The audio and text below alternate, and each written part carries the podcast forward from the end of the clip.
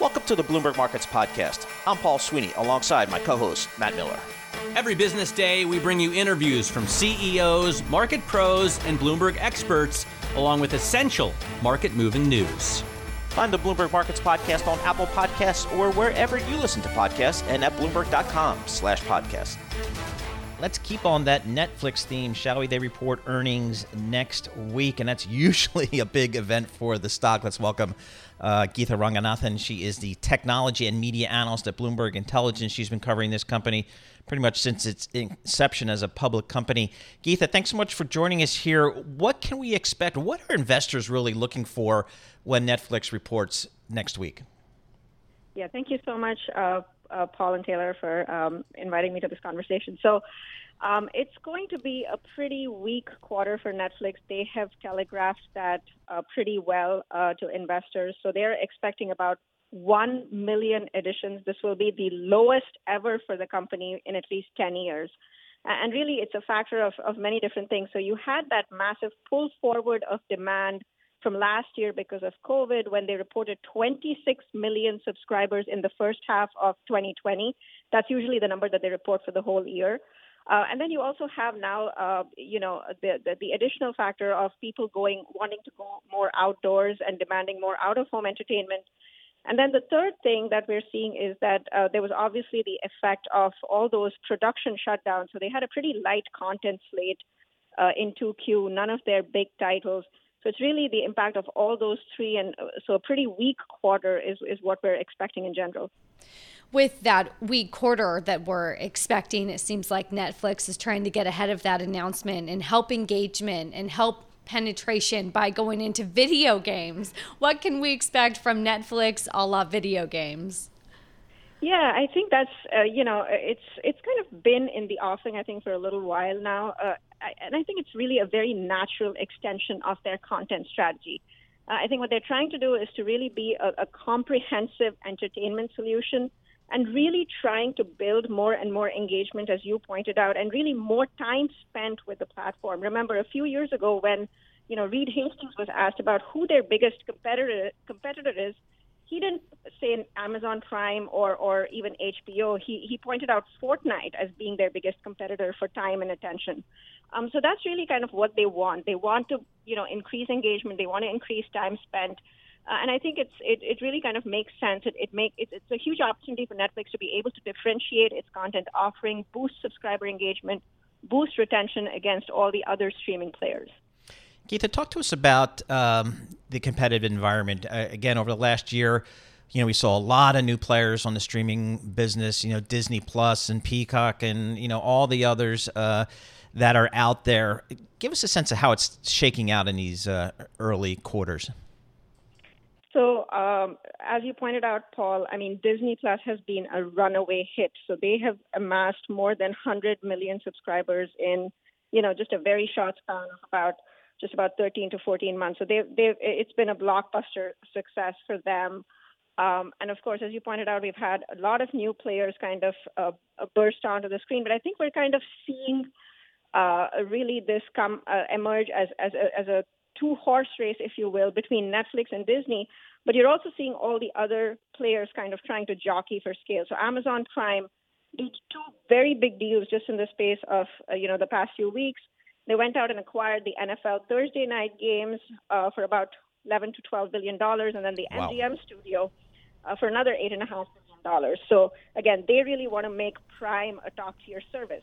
Then you add, then you have HBO Max and the Discovery deal, creating a new company, a 150 billion dollar company. Again, HBO Max wanting to kind of break into that uh, top tier streaming offering. So we're definitely going to see a shakeout. I think at the end of the day, we're probably going to see about three or four or five major services: Netflix, Netflix and Disney and Amazon. Obviously, the top one, two, three. I think among those. And then it's going to be really interesting to see what happens with, you know, NBC's Peacock, what happens with Viacom's Paramount Plus. Uh, I, I, think eventually consolidation is on the card, mm. uh, but we'll have to wait and watch. There seems to be a push pull. We feel like there has to be consolidation because you have to be big to compete. And yet we're getting a lot of big antitrust, anti big tech rhetoric out of this administration saying that they don't like big companies, they want to promote competition do you expect deals to get done and and do they get done or they to be tied up in courts for a while? Yeah, so even with the that, that's a great point. I think even with the Amazon deal, I mean, we have the new you know, FTC chair who kind of ex- expressed some reservations about that. But I don't think they're necessarily, if you kind of just look um, at the business that, you know, any of these big tech players are, are in, I don't think they necessarily pose any competitive challenges, right? Acquiring a studio, acquiring a media company. Um, again, I'm not really sure about how long it could be tied up in courts, but I think ultimately, um, you know, if tech players like an Apple or an Amazon wants to go out and acquire a studio, I think they should be able to do so without too much hassle. Geetha, real quick, 30 seconds. Is Netflix still a subscriber growth story? I see the stock's flat year to date. Um, so they have done a really good job, uh, Paul, in kind of moving away a little bit from that uh, over focus on subscribers. They're really now focusing more on free cash flows, on margins, and they're showing some real, uh, really good numbers on, on that front as well. All right, Geetha, thank you so much for joining us. As always, you are our guru for all things TMT. Geetha Ranganathan, uh, technology and media analyst for Bloomberg Intelligence, joining us on the phone from New Jersey. Uh, I hired Geetha back in the day. Aww. We worked together for 10 days, 10 years, and she has just developed into one of the top media and now technology yep. analysts on Wall Street. And we're fortunate to have her and all the other good folks at Bloomberg Intelligence. Let's talk about retail sales. Uh, got some numbers uh, this morning. Uh, came in better than expected. Retail sales came in at a 0.6% gain versus a forecast of a 0.3% decline. So pretty strong there. Let's get some details on that and some of the other retail issues out there in the U.S. consumer. We do that with Anjee Solanki. National Director for Retail in the U.S. for Colliers International joins us on the phone from on the phone from San Francisco. Anjee, thanks so much for taking the time. Love to get your kind of thirty thousand foot snapshot on the U.S. consumer right here as we slowly come out on the other side of this pandemic? Yeah, thanks for having me. So let's just just dive in. So what we're seeing right now is definitely in 2020 we saw certain categories in retail, i.e., clothing, uh, certain F&B uh, categories, uh, department store sales drop anywhere between 20 to 25 percent. And of course, conversely, we saw the e-commerce jump in rise. Now we're starting to see a shift people are definitely coming back strong as it relates to buying power in store. And with that, we're starting to see in certain sectors a rebound. For example, in apparel, 47% increase. It's the largest increase we've seen thus far in any category. And also, in addition to that, we're starting to see um, store expansion. So this is led by the grocery, the home, beauty, and value oriented concepts. So new store openings right now are outpacing store closings. We're pretty excited about that. How are consumers feeling about paying higher prices? On one hand, you have retail sales that looked relatively strong today, but then you're seeing consumer sentiment fall because inflation expectations in the next year are expected to be the highest since 2008. Are they willing to pay these higher prices? So there is definitely a concern around that. I think because there's this, um, you know, kind of the stimulus payment is starting to slowly fade away. So they haven't really put 100% of their mindset into, hey, we're looking at inflation of some sort in pricing. So there's still a spend, a strong spend. And what we're seeing some of that strong spend occur is in what I would say more the service oriented uh, side. So going to the massage, getting a massage, going for a pedicure, manicure, getting your hair done um, in the hair salons, etc. So we're still seeing that momentum. Um, when we, I think it will start to fade. Maybe we'll probably see those results closer to Q3, Q4. So, Anjee, one of the things we saw from this, from the retail perspective during this pandemic, is what a lot of folks are saying is just you know this accelerating growth of e-commerce, and maybe it might have pulled maybe two or three years worth of market share gains in terms of e-commerce, in terms of relative to total re- retail sales, maybe pulled it pulled it forward maybe by two or three years. Is that in fact the case? And, and do you think some of those e-commerce gains are here to stay? Um, I don't do not believe they are, they are here to stay. I think they are a part of our shopping journey for any um, con- consumer. However, what we're starting to see is a bit of a cutback as it relates to uh, e-commerce, and our Q2 numbers that we're forecasting are roughly around 13.6% compared to Q2 of 2020. So, um, granted, it was kind of an off quarter, but nonetheless, we're starting to see a stabilization. And I think that people are still, there's still, you know, when we look at the square footage in terms of um, per person square footage of retail, it's still pretty significant. People want to be out there. Are we finding enough workers to come back to work? Good question. Yeah, that that's a great question. Honestly, it's been a big struggle. Some quick things that we've been hearing, especially with chain restaurants and fast casual, what we're seeing in that, you know, in that area is that it has been a struggle. So what are they doing? Well, they've identified some interesting ways to get around it. First off, we're seeing a lot of the chain restaurants um, being quite creative with how they're approaching or how they're getting out there to identify new employees. So we're not seeing too much of an overpaying or um, a, a rise in wages, but we're seeing some interesting things of how they're kind of connecting with, you know, this, uh, you know, the employees. Um, and that's either through TikTok. So a lot of the brands are starting to use TikTok to um, really get the brand awareness out there, to use that as a, a way of putting out, you know, getting resumes in and out, um, and trying to tap into kind of that younger set. So that's one. The other thing that we're, we I found very interesting is that they're actually offering signing bonuses. Some brands are offering signing bonuses um, to get people in. So it's it's we'll start to see some shifts there, but um, for the most part, specifically when it comes to labor in restaurants, um, they are still challenged. Uh, we're seeing that with kind of reduced menu offerings, reduced operating hours, etc. Uh, and so they have to be creative today. I think some of the retailers were pretty creative during this pandemic. One of them was this curbside pickup. That was a pretty cool uh, thing. I kind of enjoy that. Is that going to stay? Do you think? Oh, most definitely. Uh, we're actually starting to see um, you know, letters of intent uh, requesting or requiring curbside pickup. So when, when I was speaking with a variety of national retailers, I said, how is that, you know, helped or not helped having curbside? Is it an added expense? They said, not at all. It's actually a convenience to our customer, and it's another channel of how we can um, provide another solution for that that customer where if they don't feel like they want to come into the store and they just want to pick it up curbside, they have that flexibility. And so that's really important to them. They've seen a lift in sales anywhere between 12 to 15 hmm. percent by having curbside. Yeah, that's pretty uh, pretty interesting seeing retailers get pretty creative. Anjee Solanki, National Director Retail for in the U.S. for Colliers International, uh, giving us her thoughts on the retail landscape. Uh, again, generally pretty strong as consumer confidence continues uh, to rebound. All right, so we are getting right into the meat of this earnings season. There's a lot of folks out there that say, boy, these earnings really better come through.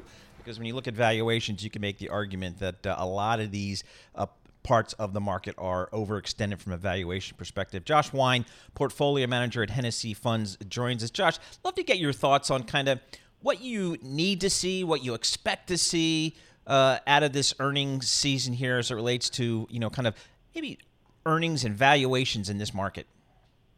Yeah, it's good to be with you. I'm, I'm, i have a smile on my face hearing about karaoke and Dolly Parton. That's a great way to start this out. Um, the world's a better place for my not doing karaoke as well. Um, yeah, earnings season. Uh, you know, certainly want to see the consumer. So as as companies roll out earnings, you know, it was very interesting to see bank earnings, and I think it was expected. You know, very strong earnings there. But you know, we have a retail sales number today that was well ahead of expectations, and things like clothing and electronics and restaurants were, you know, above above average growth and, and ahead of expectations. So, you know, it is what it is, and it would be great to hear, you know, some guidance. You know, what are you know companies thinking about, you know, the next quarter? You know, right now we have very easy comparisons to a year ago, but you know, let's see, you know, what it's going to look like in Q4 when the comparison is is meaningfully more difficult, and certainly Q1 of next year, uh, it'll be somewhat of a a regular comparison to Q1 of this year. Josh, how are you investing in this time when y- you get strong retail sales, but then you see consumer sentiment coming really soft given one year inflation expectations are going back the highest since 2008? How do you take two contradicting factors and invest?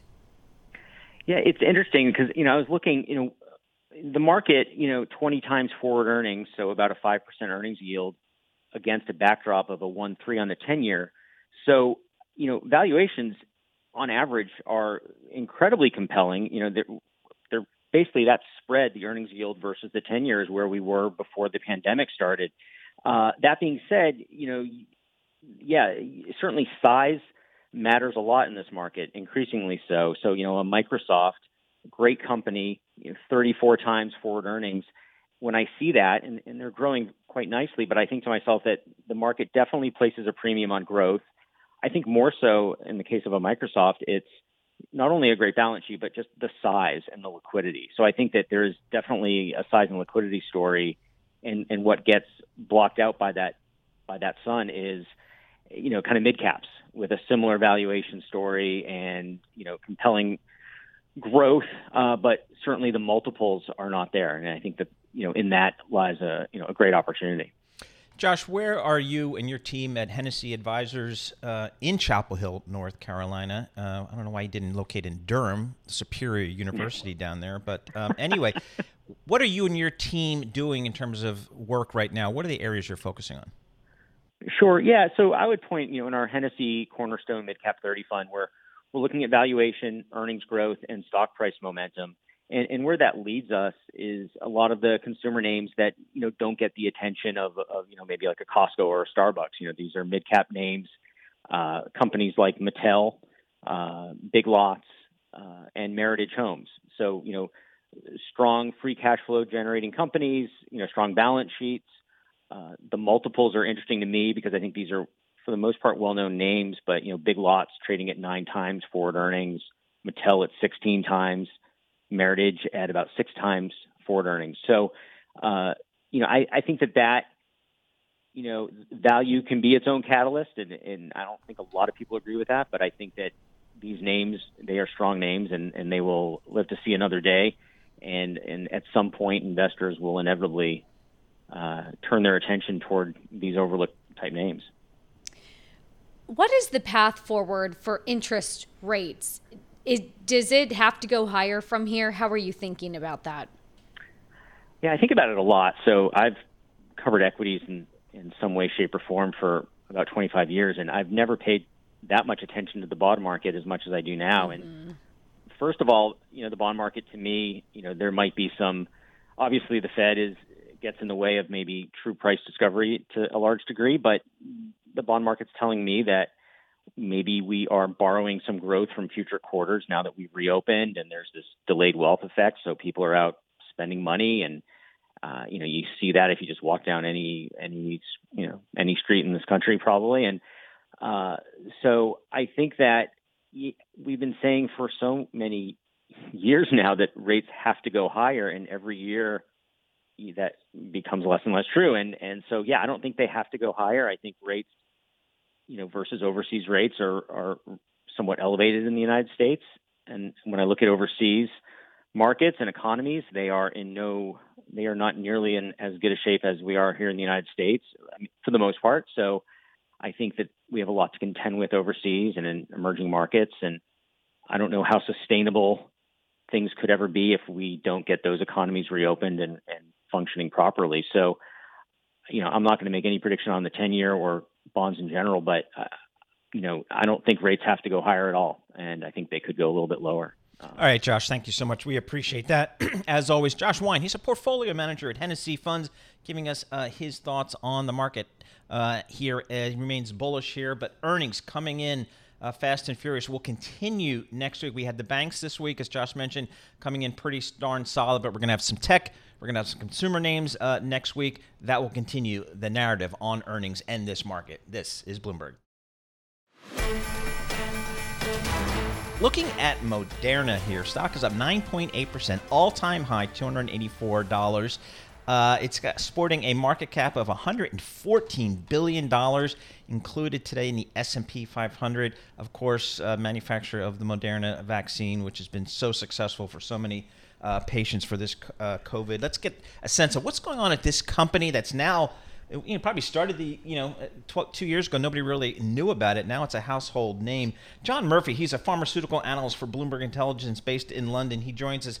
John, tell us about this company. Give us a 30,000 foot overview of what this company really is. We know it as, you know, a manufacturer of a very effective vaccine, but give us a sense of what this company is about.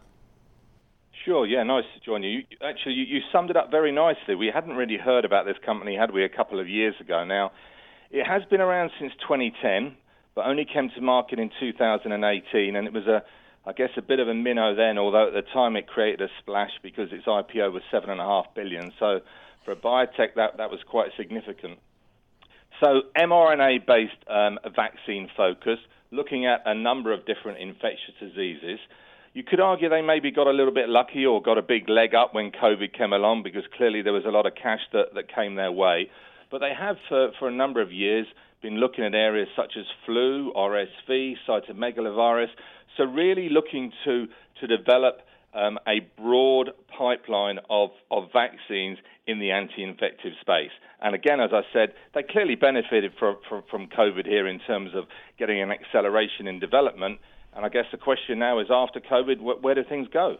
That is the question. What is the future for this company? We had a great conversation earlier this week talking about using that mRNA technology for cancer, for HIV. I mean, the hopes here are so high.